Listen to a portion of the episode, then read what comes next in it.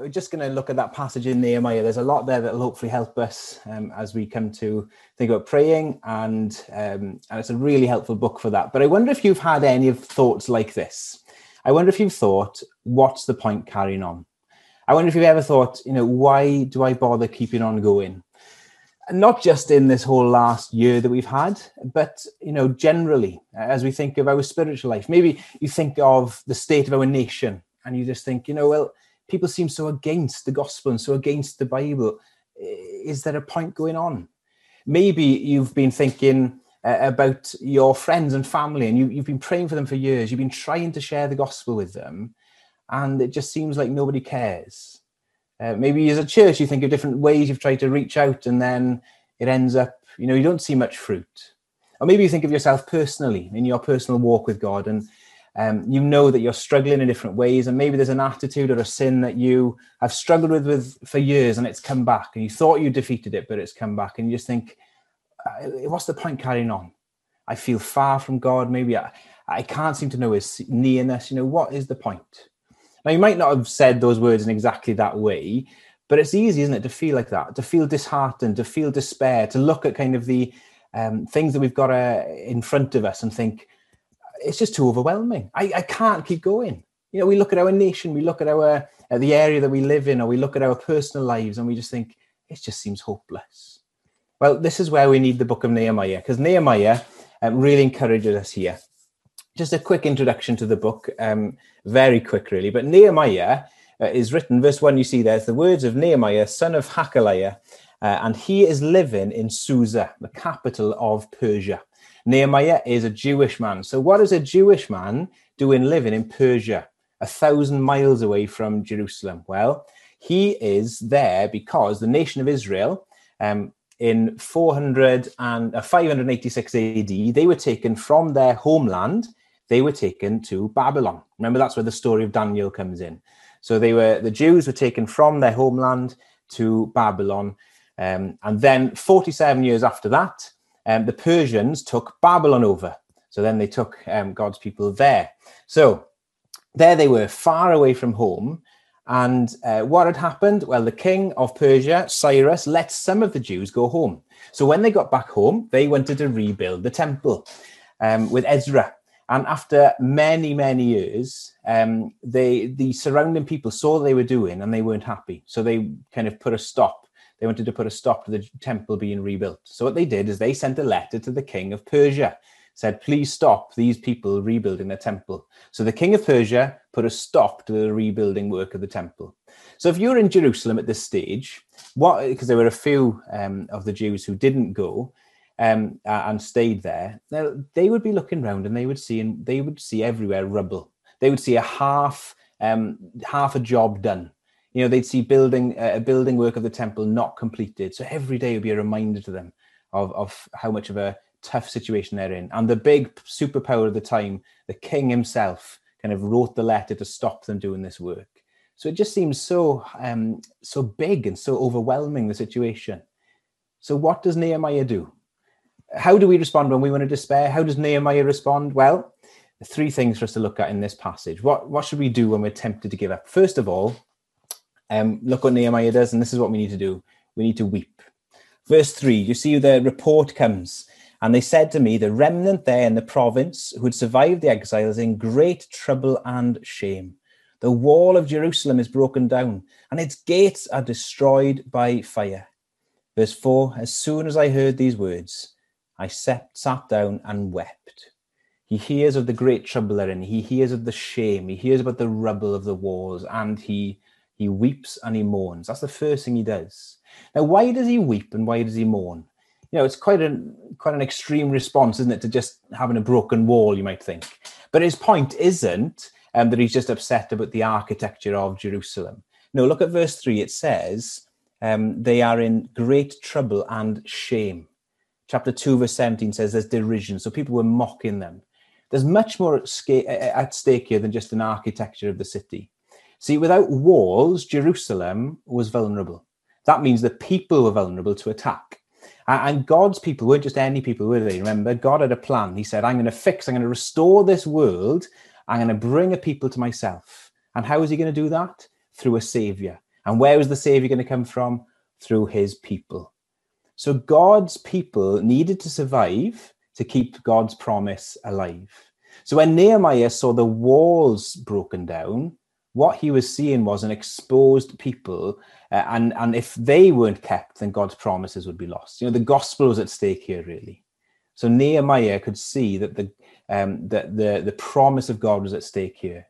But not only that, but he could see that because of God's people were being ridiculed, God was being ridiculed. When they were in shame, God was being brought into shame. And when he thought about that, uh, you know, those things together, it broke him and he wept. See, the tears here weren't for himself, but they were for the glory of God. He was crying for the glory of God and for the for the kind of gospel to get out. Now, as we look at our situation and maybe we think about those around us who've rejected God, what's what's our attitude? Now, perhaps we're tempted, aren't we, to to harden our hearts because we can just be so um, used to people saying, "Oh, I'm not interested." You know, we invite people and they don't come, or they don't tune in, or they don't click on the link, or whatever we're doing at the moment. You see, we get so used to it. And we can kind of, our expectancy can drop, can't it? We just become apathetic. And um, maybe ask ourselves this question When was the last time that we were moved?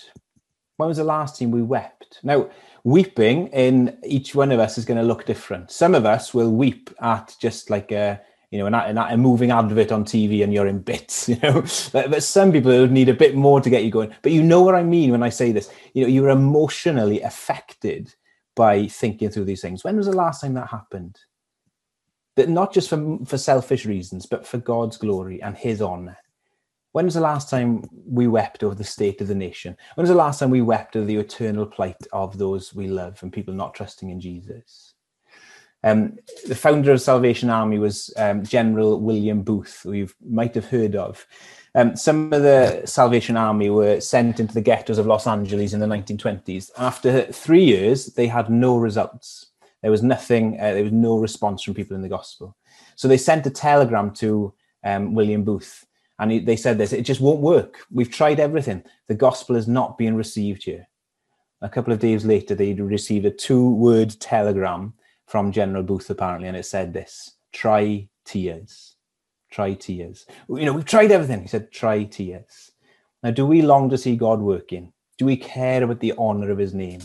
Have we tried tears? Now, let's think on God's holiness. Let's think on his greatness. Let's think on um, on, on, on his uh, on his honor and how he has been dishonored. Think of the love of Jesus for us. Think how he died, how he was rejected, how he was humiliated, and then see how other people are just using his name uh, as just a, a nothing. Think of how lost people are. Think of where they're headed, and, and let that drive us to be affected emotionally. And we see our weakness, when you see our failure, let's bring that to God. Try tears. Have we tried tears? So the first thing that Nehemiah does, and it's a helpful thing for us, I think, when we feel kind of at the end of ourselves, when we want to give up, when we want to despair, let's weep. We need to try tears. We weep. The second thing is we pray. Now, his weeping doesn't just stop at despair and, and tears, does it? He goes and he prays. We're told, verse 4, he fasted and he prayed before the God of heaven. So he doesn't just give up and say, oh, that's it, we've got no hope. No, he takes this to God. And, and how Nehemiah prays, I, I, think, is really helpful here. Uh, let's break his prayer into three. First of all, he, he looks up. This is where he starts. How does he start his prayer? He looks up. And, and look, he starts with God, verse 5. O Lord God of heaven, the great and awesome God. He starts by thinking about how great God is, how awesome he is, how we should be fearing him. This is the God, the mighty, the powerful one. Not the king of Persia. He's not the powerful one. It's God. He's got ultimate power. And you see, if we start with God as we come to prayer, if we start with him and his size, it then puts everything else in perspective, doesn't it? You know, when God is big, our problems can seem small. You know, the smaller our God is, the bigger our problems can seem, isn't it? But as God gets bigger, so our problems fall into place as well. So he starts by, by looking up at this great and powerful God. And look, he goes on, he says, You are great and awesome, and you keep the covenant and steadfast love with those who love him and keep his commandments. See, he thinks, hang on, as I'm thinking of this God, what is he like? He's a promise keeping God. He's a covenant keeping God, a God who, um, who is full of love, full of steadfast love, Hesed love, covenant love, a, a love that'll never give up. You know, Sally Lloyd Jones in the story, Jesus Storybook Bible, if you've read that as a Bible for, for children, but it's excellent. Um, as she describes um, the covenant love, it says, never stopping, never giving up, always and forever love. That's what covenant love is. That is, if you use the ESV, that, that's what steadfast love is. Here's a God who loves me not based on my works. Here's a God who loves me because of his grace. And as we think on that, then we think, wow, this is the God I'm coming to. He's not just almighty and powerful, but he loves me and I'm accepted by the grace that I've received in the gospel. And if we doubt that, what do we need to do? We come back to Jesus, don't we? He's the one who who who who did this for us. He is the one who shows us the power of God, but also his love. We're accepted in Christ. See, he thinks, wow, here's a God who is almighty. Here's a God who keeps his promises. But look what he goes on to realize about God. Let your ear be attentive and your eyes open to hear the prayer of your servant. He realizes that this great God is going to listen. He is going to hear my prayer. As he thinks on what God is like, suddenly he's got a way in, hasn't he? He's he's kind of that coldness or the the distance that he might feel as he thinks on God and his character and he gets to know him, then wow, he, he's he's off. His, his prayer is, is going. And many years ago, I remember um, I was on the way to a theological conference, and was ended up giving the lift to one of the main speakers. And this um, man is a like the world expert on the Book of Revelation. So I was quite kind of you know like wow, look at look at us here. We're in this car with this man, and and the conversation was hard. You know, I just didn't know what to say. And I was there with um, Owen Blackwood, who used to be the pastor here at Penyal and um, and we were both trying to chat and and uh, this was many years ago now, before you had the internet on your phone. And I had a text message. I was sitting in the back at this stage, and um, they were in the front. And this text message through saying, um, "You know, what are you doing at the moment?" Just from a friend. And I said, "Oh, actually, I'm in the car with this guy." Um, you you couldn't find anything else about him, so just to help the conversation along a bit. I know you, that's not the best way to come about a conversation, but anyway, I, tried it. And then um, he sent a message back saying he apparently is really into antique furniture. Now, at that moment, my eyes lit up because Owen, if you know Owen Blackwood, who was the pastor here before, he is a kind of a, an expert in uh, restoring antiques. So I thought, brilliant, we've got a way in. Once we knew something about his character, something about his personality, then the conversation could begin. You know, in the same way, when we think about God, what he's like, suddenly he's accessible. Suddenly we realize, you know, he wants to hear. He's my Father in heaven. You think of how Jesus starts the Lord's Prayer, isn't it? Our Father. Then we're in. We, we start by looking up. So, what does he do after looking up in his prayer? Well, secondly, he looks in. He looks in. Look what happens next, second half of verse 6. So, let your ears be attentive, he says. Uh, now I pray before you day and night for the people of Israel, your servants, confessing the sins of the people of Israel, which we have sinned against you. Even I and my father's house have sinned. We have acted very corruptly against you and have not kept the commandments and the statutes and the rules that you commanded your servant Moses. He realizes the people have sinned. He realizes that they failed. So he knew um, the reason they were in exile is because they'd turned away from God. You can read up on that in Deuteronomy 28 and 30. That's what he's referring to into the law of Moses. He knew we've rejected God, and that's why we've been uh, we're in exile. Now he wasn't blaming God's people, he includes himself here, doesn't he? It's me. I've done this. He's aware of his weaknesses, his faults, his failure, and he's open and he's honest with God. See, he read God's word. He was obviously reading Deuteronomy at the time, and he'd seen that. He was convicted and he prayed. Remember Pilgrim's Progress? You know, he was reading the Bible, then he was aware of this burden on his back. You know, as he read, he was became aware of this burden know, God's word is a mirror to us, isn't it? And it shows us what we're like. The problem with mirrors is they're so unforgiving. You know, that's one of the unpleasant things about speaking on Zoom now. I can see myself. I don't want to, you know, it's not, I don't want to see myself. But the Bible wants us to look in the mirror. It wants us to see ourselves, shows us what we're like. And when we see things that aren't in line with God's word, and it's not pleasant to see, is it? But what do we do? We need to come and bring that to God. We need to acknowledge our guilt and we just say, God, I'm sorry. One of the encouraging things of looking at the Lord's Prayer is it's clearly a prayer that Jesus wants us to pray every day. And maybe not word for word, but the idea that uh, what it's getting across, the, the shape and the themes. So he wants us to pray every day because he says, and he give us this day our daily bread. So we need to, you know, the idea is you're praying every day. And do you realize what is built into that prayer? Forgive us our trespasses.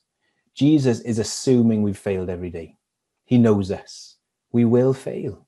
And so every day we need to come and say sorry to God. Is that part of your prayer life? Is that part of coming to God, saying, you know, I'm sorry, Lord. I'm reading this and I haven't done this, or, you know, I've fallen short in this way. That'll help us to draw us closer to God. If you haven't done that for a while, why not tonight? You know, come to God and say, God, I'm sorry. He, he, Nehemiah here, he looks up, but then he looks in. And the last thing he does is he looks back. Look at verses 8 to 11. Remember the word that you commanded your servant Moses, saying, If you are unfaithful, I will scatter you among the peoples. But if you return to me and keep my commandments and then do them, uh, though your outcasts are in the uttermost parts of the heaven, from there I will gather them and bring them to the place that I have chosen to make my name dwell there. They are your servants and your people, whom you've redeemed by your great power and by your strong hand. O Lord, let your ear be attentive to the prayer of your servant and the prayer of your servants who delight to fear your name, and give us success to your servant today. Grant him mercy. See, Nehemiah is now looking back to what God has promised. And he remembers, God, you've promised something. Listen to this in Deuteronomy 30 says, When all these things come upon you, um, you know, when you're in exile, which I've set before you, and you call them to mind among the nations where your Lord, your God, has driven you, and return to the Lord your God, you and your children, and obey his voice in all that I command you today with all your heart and with all your soul, then the Lord your God will restore your fortunes and have mercy on you. He will gather you again from all the peoples where the Lord your God has scattered you. If you're outcast in the uttermost part of heaven, from there the Lord will gather you. He's saying, Look, if you're far away, I'm going to bring you back. How? Come to me. Plead with me. You know, come back to me. And he says, uh, Nehemiah in his prayer says, God, you've said this we're doing this. Now, please keep to your promise. Now, in a wonderful way, God has given us the promises in His Word for us to pray. And you might think, well, why doesn't God just kind of you know keep His promises without us having to pray? But God, in His sovereignty, has planned and ordained that our prayers would be part of His promises being kept. Isn't that amazing? He doesn't need to do that, but he, he wants us to pray and to use that. So let's find God's promises and show them to him in prayer.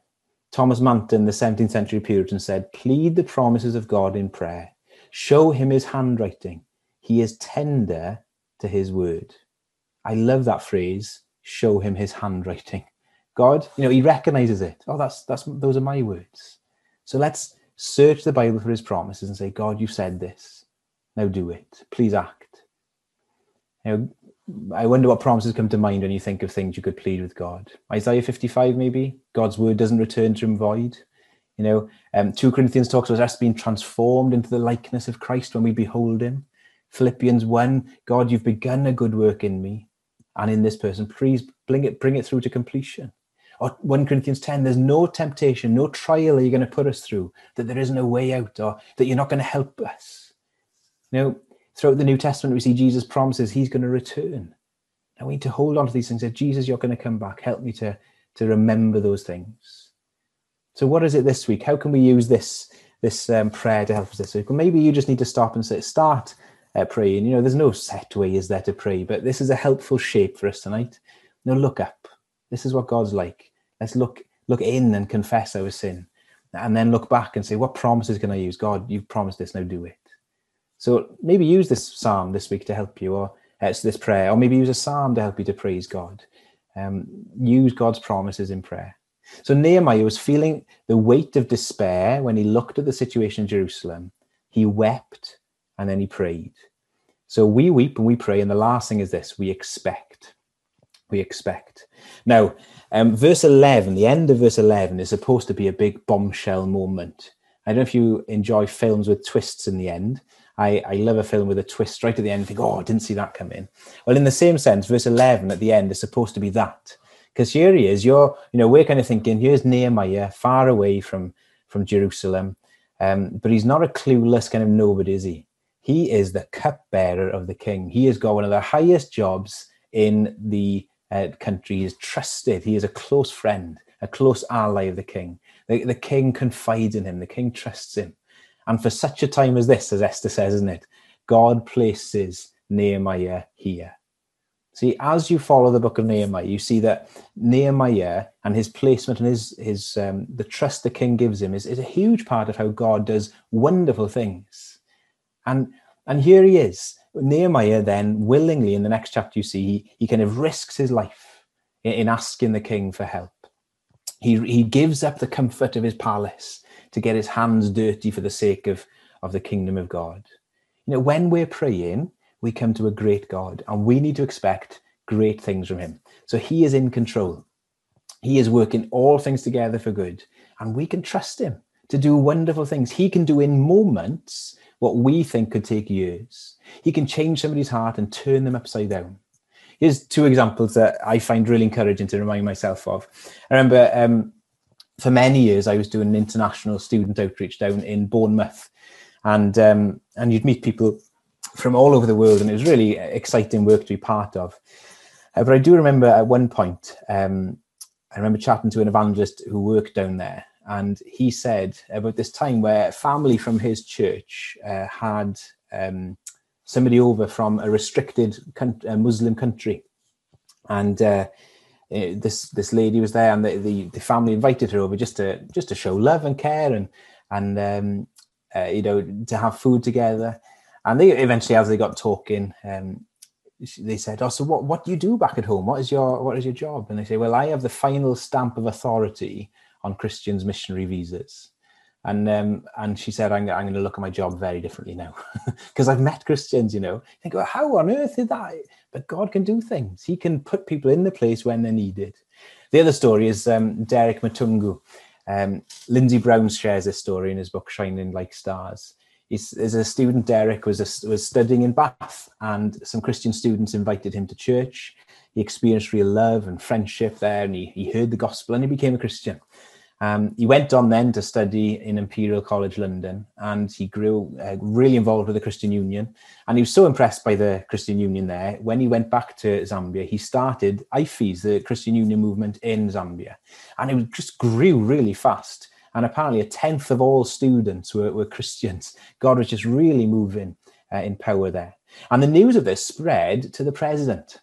And um, he, asked Derek and to come to the uh, to the palace and said, "Look, what is this message that you're preaching about? What there is seems to be turning our country upside down." And Derek told him, and the president was apparently moved to tears.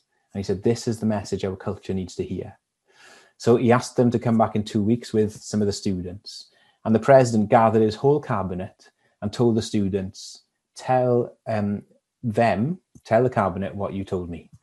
And so there you go. He got to share the gospel with the with the um, most powerful man and uh, people in that country. You know, how did it start? Something small, wasn't it? Just being invited, shown love and care, and invited to church. But God used that in a powerful way.